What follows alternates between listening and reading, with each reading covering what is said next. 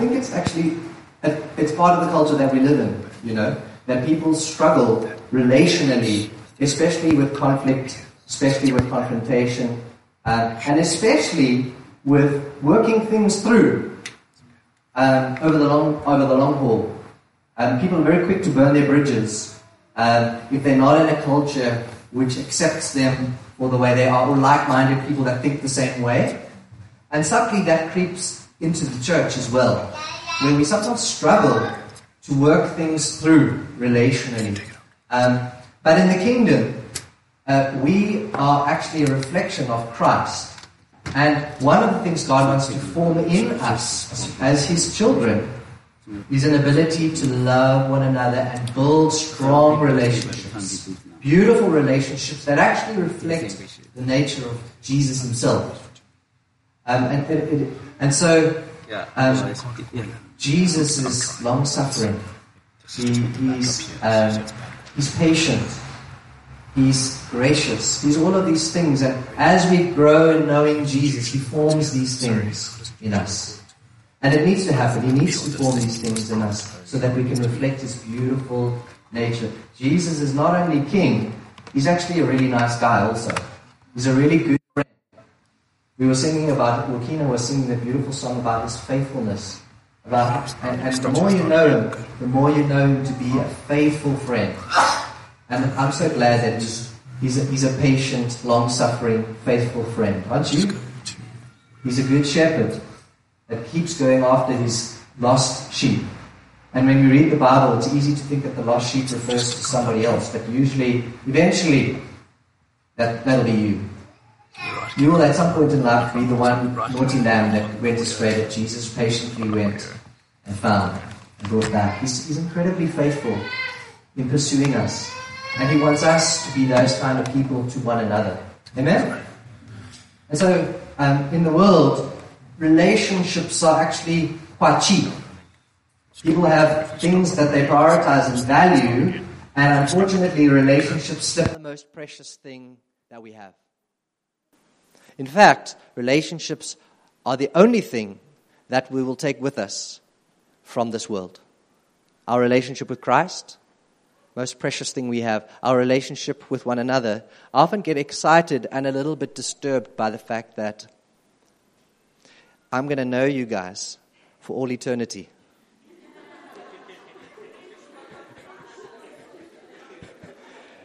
there is something very cool about that and quite scary. I mean, I love you guys, but from my grasp of, eternity, that seems like quite a long time. I value my friendship with you, Cam, and we will enjoy our friendship for all eternity.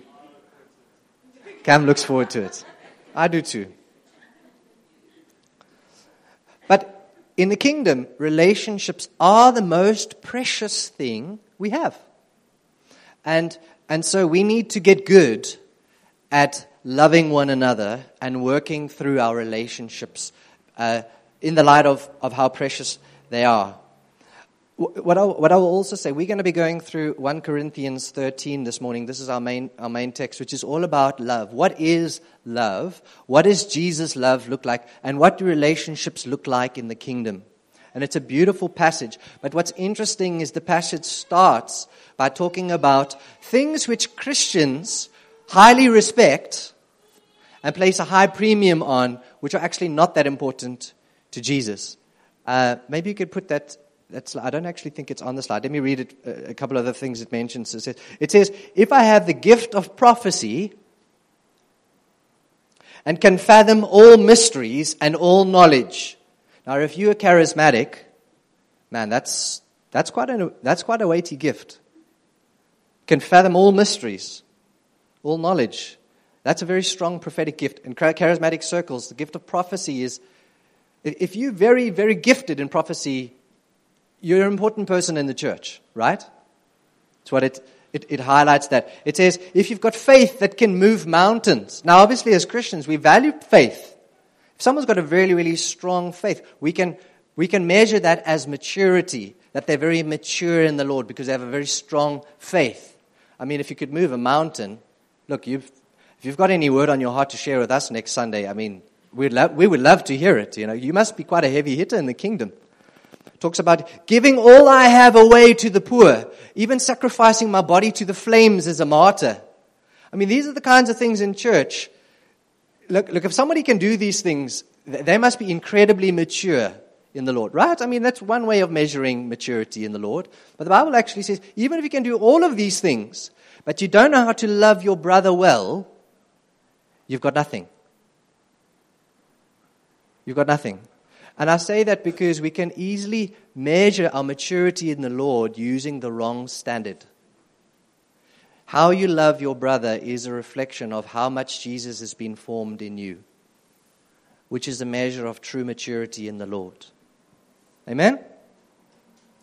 And so there's this false uh, understanding in the world that you can love God, but not love community and love and be good at relationships, and be good at loving people, and that's okay, but it isn't okay. Actually, the Bible says you can't actually say you love God but don't love your brother.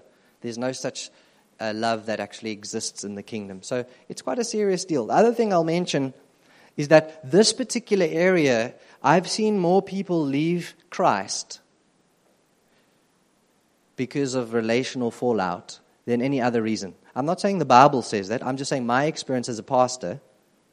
I've seen more, more people walk away from Jesus because of a fallout they had with a friend or with the church or relationships in the church than any other reason. There are other reasons. I'm just saying this one is a big one. And so learning to love well is one of the main way of thinking about it because Jesus is patient.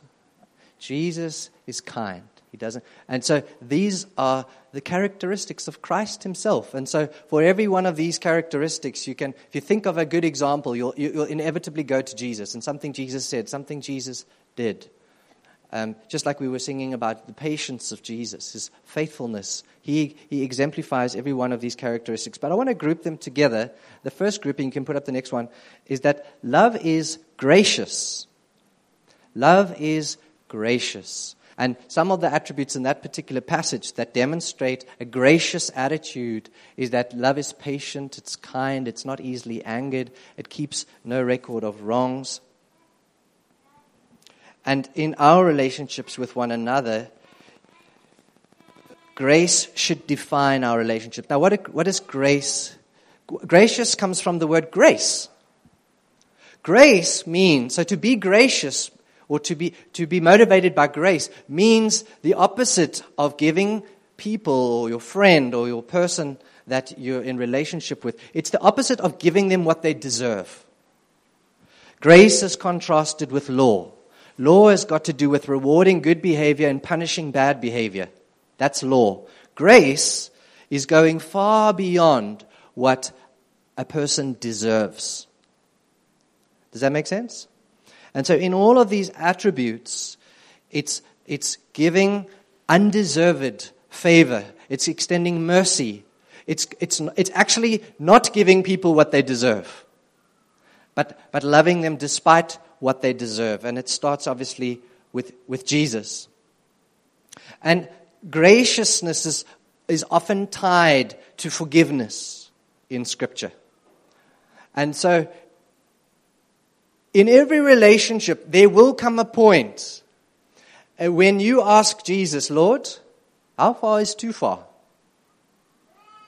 I guarantee you there will come a point in any relationship. Lord, they've done this to me. They've done that to me. They've disappointed me this time. They've disappointed. How many more times do you require me, Lord, to keep giving this relationship a go? And funny enough, Peter asked that exact question. Uh, uh you can put up the next slide. Peter, Peter phrased it like this uh, Lord, how many times shall I forgive my brother? He went further and actually put a number to it. Uh, up to seven times? Uh, the context here is not seven times per day, it's like seven times in a lifetime, just for context. That's quite a big discrepancy, right? And, and, and uh, Peter was actually being very generous here because the, the rabbis of the time, they taught, when they were asked, How many times must I forgive my brother? They said, Three times is more than enough. Three strikes, you're out. somebody comes to you and says, Look, I'm so, I'm so sorry, I've disappointed you. I, I said I was going to do this and I've done that. Please forgive me. You could say, Okay, cool. Strike one. It's, you've done it once, okay? It's first time, first time offender. We'll be lenient. Second time, whoa. Twice. Same thing. You, are skating on thin ice right now because we all know what the rabbi said. Three times, done.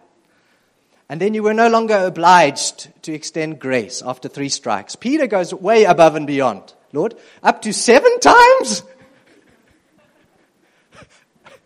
and, I, uh, and, and Jesus says, no, not seven times, but 70 times seven. And there's different interpretations of is it 70 times 7 or 77 times 7? But the point, we, we all get the point, right? It's like as many times as it takes. And then Jesus tells the story, that very famous story of the servant. I won't read it, I'll just tell you the story of a servant who has a debt uh, to the king. And the Bible says that the debt that he owed the king, you know, it gets a little bit lost in translation because it's 10,000 talents, right? His debt is 10,000 talents. And what the heck does that mean? Sounds like a lot, right? Well, depending on who you ask, it, it's somewhere between $12 million and $1 billion. Dollars. So when you thought that sounds like a lot, you were, you were right on the money. Like that, that is a lot. That is a lot. Imagine you owe somebody $1 billion. Basically, you're sunk. That's essentially what it's saying. It, it's, you, there's no, there's no ways you're going to ever pay this back. There, there's no debt repayment plan, or there's nothing. You, you're sunk. You, you're done. And the king graciously cancels his debt because he's merciful. And then the story goes on that that, that same person who had a debt of $1 billion cancelled goes and finds somebody, and it sounds like in the story it's quite shortly thereafter, who owes him 100 pieces of silver. Sounds like a lot. Look, I mean, it's not to be sneezed at. It's about 20,000 Rand. Somebody owes you 20,000 Rand. I mean, I mean, it is fairly serious. I mean, they might be able to pay it back in one lifetime, but it's, it's a lot of money. And it says he grabs the person by the throat and starts throttling them to death and says, Pay back what you owe me! Which sounds very dramatic. But I think the point that Jesus is trying to make here is when people do you wrong, it is painful. It is serious. Like, that wasn't right. You, need to pay back what you owe me, right? So he's not diminishing the fact that you got hurt, that you were disappointed, that you were frustrated. But he's contextualizing that in the light of the debt that you had that was cancelled, it's a small amount of money. Yes, it's serious, but in the light of what you've been forgiven. Now, this is for me very important in our relationship with one another. I don't think you can be gracious until you fully appreciate what Jesus has done for you and for me. And this, for me, I find Christians struggle with this a little bit. You know, I struggled with it when I first got saved. I wasn't, I didn't have this testimony on a Sunday, you know, like I used to be a drug dealer that killed people, and thank you, Jesus, He saved me, and here I am, and I'm a good guy now. I didn't have a testimony like that. I was raised in a Christian home. My parents were pastors. Look, I mean, I'm a sinful person, but I mean, like, you know, it's all relative, right? I mean, so, so actually, if I'm honest with you, when I used to hear preachers say, you know, if Jesus died on the cross, he would have died just for you, because your sin is so serious that it required Jesus going to the cross and being killed, suffering the full wrath of God poured out on him for you. I struggled with that, to be honest. I mean, you'll all know one day. I did struggle with that. I was like, yo, look, I mean, I'm a sinner, but that sounds quite extreme, you know? But one of the things that, God will do in you, and I know this because He's done it in me, is the more you serve Jesus, the more God will show you the state of your heart. So, you know, sometimes I just want to cry when I see what's in my heart. I'm like, Lord, I mean, I've been saved for like 20 years. Why is this still in me? Like, why do I think these things? Why do I feel these things? It's, it's horrible. Lord. And the Bible speaks about grieving and mourning our own sin. And I actually do that. I, not, I used to be unaware of what's in my heart. Now the Lord has shown me, and I'll tell you what, like, he needed to, Jesus needed to die on the cross just for me. Never mind you guys. I'm glad he died for you too, but if it was just for me, it needed to be that extreme. Because I'm sinful, man. I am. And so when, I, when you sin against me, when you offend me, when you disappoint me, yes, it's hurtful, yes, it's painful, but, but I see that in the context of, but geez, I'm also a rotten sinner. You know, um, it's not hard for me to be gracious to you because I, I need, I'm going to be offending you soon. Whenever I do a sermon like this, I always say, you know, go to somebody afterwards and make right with, the, with them because, they, you know, if you've got something in your heart against someone and they've done something wrong to you, then you need to go and make right. Do you know how long the line is uh, next to me after a sermon like that? My line's going to be the longest. All the people that I've hurt and, and, and disappointed and frustrated, and it's usually like there's some, something in there that's true. And I'm the pastor. And so we extend grace because we have received grace. And if you are ungracious to people, maybe you need a revelation again of just how much Jesus forgives you, not just when you got saved, but every single day. The Lord's Prayer Lord, forgive me my sins as I forgive those who sin against me. I need grace as much as you do. It's interesting, you know, Jesus told so many stories talking about hypocrisy. You know, the one with the plank. You know, you want to correct your brother because of the sin in their life. And he's like, yeah, but first take the plank out of your eye. You know, it's hard to see a plank in your eye because if you do this, it doesn't seem like there's anything in front of your eye, right? Because you can still see with the other one. But, but sin is like that. It's much easier to see in other people than it is in your own life. Amen? So we, we called in our relationships to be gracious. One of the things that this means is when you bring correction, and we do have to bring correction. The Bible says when your brother sins, you need to go and show him his fault. But when we bring correction, maybe you can put that verse up. This is how we do it James chapter 1, verse 19. My brothers, take note of this. Everyone should be quick to listen, slow to speak, and slow to become angry. Because human anger does not produce the righteousness that God desires. Practically, what that means is when you bring a correction to someone, don't do it when you're angry because you can't be gracious when you're angry. Even if what you're saying is true, if you do it in a way that's ungracious, you're not representing Christ because you're doing it in anger, and, in, and human anger does not produce the righteousness that God desires. There's a difference between reacting to what someone has done and speaking from a place of high emotion and responding to what someone's done, which means you do need to do something about it, but you need to make sure you calm first, that you've brought this before the Lord first that you've taken the plank out of your own eye first. And then be slow to speak, but when you do speak, you do it in a, a spirit of redemption, in a spirit of grace and humility. And it needs to be done in humility because oftentimes it's at least half your fault. And how do I know that? Because we do quite a bit of marriage counseling. and it's almost always at least half your fault. But it's harder to see your own fault than what's so obviously sinful in the other person. Does that make sense? Slow to, quick to listen, slow to speak, slow to become angry. Love keeps no record of, of wrongs. That means, this is an important verse. When it says keeps no record of wrong, that doesn't mean we don't speak about things that are done wrong. But I believe that this is speaking about two things. Number one is those people who are conflict averse. Some of us love conflict. We love confronting people. It's, it makes us feel close, like everything's in the light. Some of us are very conflict averse. We live in a conflict averse culture, actually, I think. Um, people rather ignore you than confront you. True? Blue ticks. That'll teach him. Won't do that again.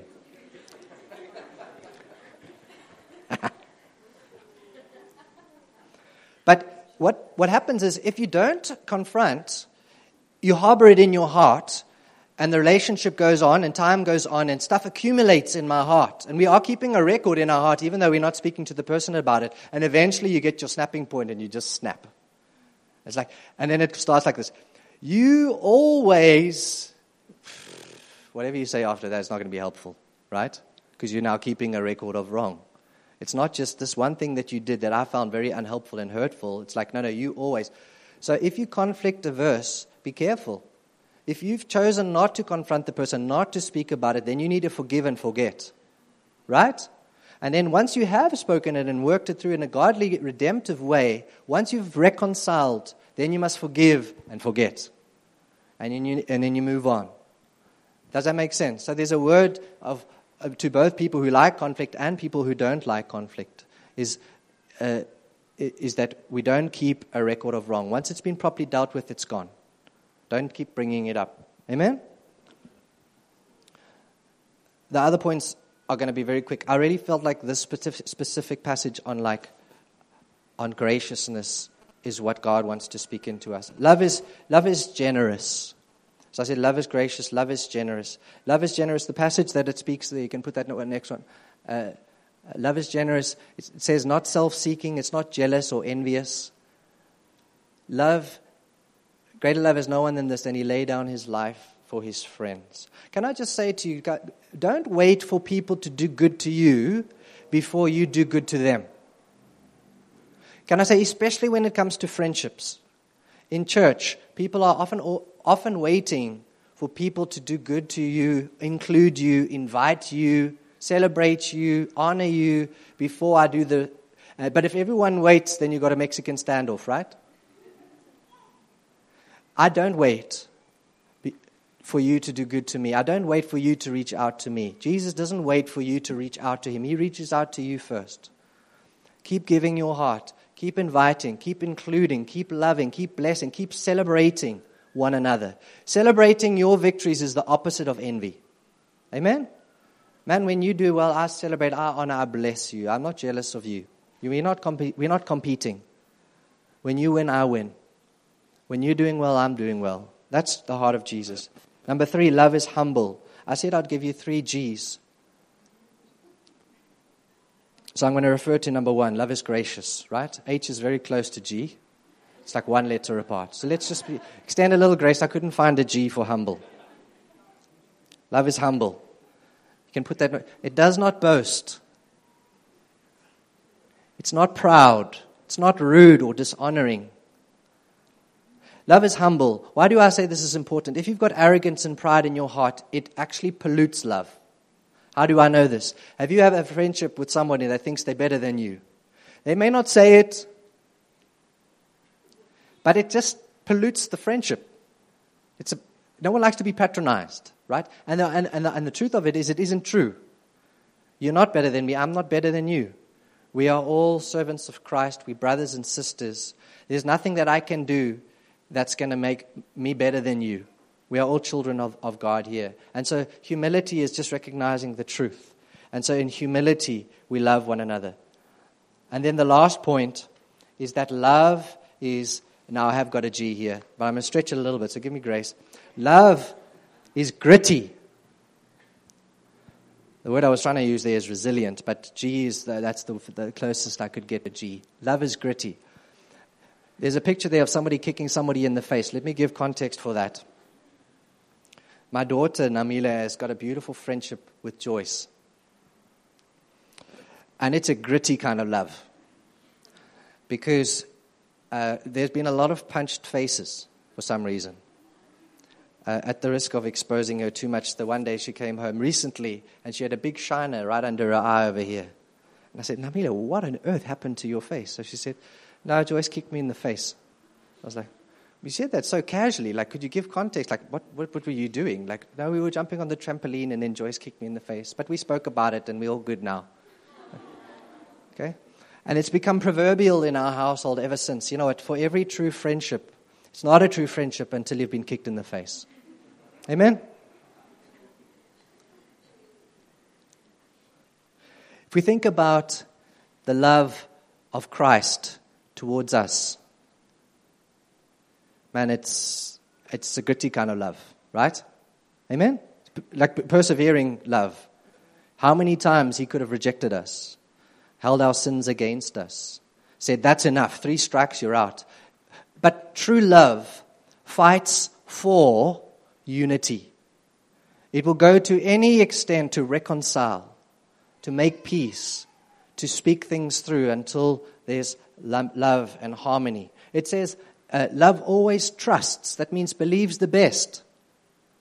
That's the opposite of being jaded and, and cynical, which is the natural tendency when you lived on this earth for a long time, is to be jaded and cynical. Love chooses to trust again and again. Love does not delight in evil. Love hopes. Love always perseveres. Love pushes through again and again and again, forgives again and again and again, steps towards again and again, gives my heart again and again. For me, this is one of the hardest things about being in church. Is to choose again and again to keep my heart soft, to love, to give of myself. When I say give of my heart, myself, I don't just mean to come to church together on a Sunday. I mean like love you, accept you, trust you, believe the best of you, include you in my life, share the stuff that's going on in my life that's hard to share because you could turn and use it against me. But it is the love of Jesus. And that's what genuine kingdom relationships are all about. Amen? So I want to just close. We want to break bread together just now. And the reason why we want to break bread together is because it's the one symbol, it's one thing that Jesus gave us to do to remind us of what he's done. It's a memorial. Jesus died on the cross. He, he, God so loved the world that he gave his only Son. But I feel the picture for us this morning is that as Christ gave himself to us, we would give ourselves to one another. And it is messy. Anyone that tells you differently is lying. It's messy because I'm messy. It's messy because you're messy. we we are all humans. We do silly things. We disappoint. We frustrate. Sometimes we do it repeatedly. But we're growing in grace. And so we keep giving our hearts and our lives to one another. Amen? Do you feel like the Lord wants to do some surgery in our hearts this morning? But if we want to grow in maturity, this is how we grow. You can move mountains, you can prophesy, you can do all of these spiritual things, but if you can't love in community, in genuine relationship, you're still very, very young in the faith and you've got a long way to grow. So let's just close eyes. Lord, thank you for community. Thank you for friendships. Thank you for relationships. Thank you for family. And Lord, we, we celebrate this church family. Thank you for adding us here. Thank you for giving us mothers and fathers and sisters and brothers. And Lord, we thank you for what we have, but we know there's still a lot more you want to do in us, Lord. We, we, we are a glorious reflection of you, but you want us to go from one degree of glory to the next, so that the world would see what we have and marvel at the beauty of it and want to be a part of it. Lord, we just want to acknowledge yes, we may have been hurt by others, but we are sinful ourselves, Lord. May we extend the grace that we've received. Just felt like if you, and I know this is a, a, a touchy thing, but if you, you, you'll know as I'm speaking, if you feel like you've actually withdrawn your heart from people because of hurt or disappointment or frustration, I really feel like the Holy Spirit knocking on your heart this morning and saying, I want you to be brave. I want you to give your heart as Jesus gave his. Jesus loved us when we were his enemies. We're not enemies here. But sometimes it can be hard, and He wants you to give your heart.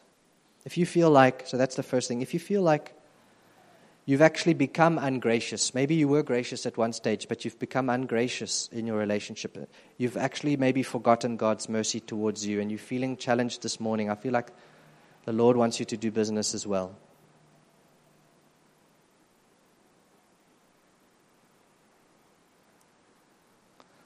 And then the last thing I will say is if you are here this morning and you actually don't know the love of God because you've not yet been adopted into the family of God, the Bible says God so loved the world that he gave his only son. He gave Jesus. Jesus came into the world because he's the gift of God, and Jesus came to show us the way to the Father. Jesus said, I am the way, the truth, and the life. No one comes to the Father except through me. And if you desperately need to experience the love of God, it's through Christ. He's the only way that you'll experience the love of God. Jesus demonstrates the love of God perfectly. And there is a response that God requires of you if you want to be included in His family and experience His love, to go from being an enemy of God to a friend of God. It's through Christ.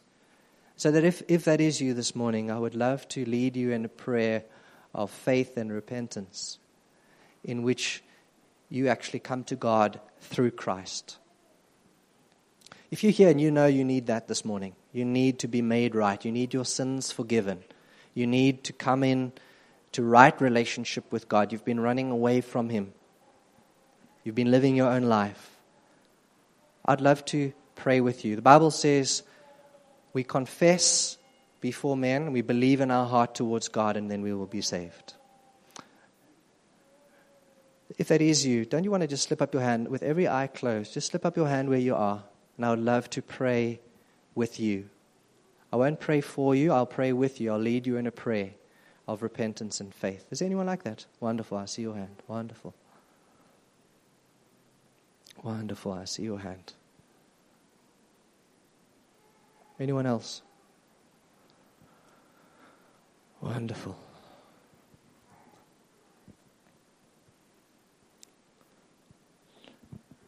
I would just love to get someone that I trust, one of the leaders, to just come alongside you and pray with you. Maybe if I can just ask uh,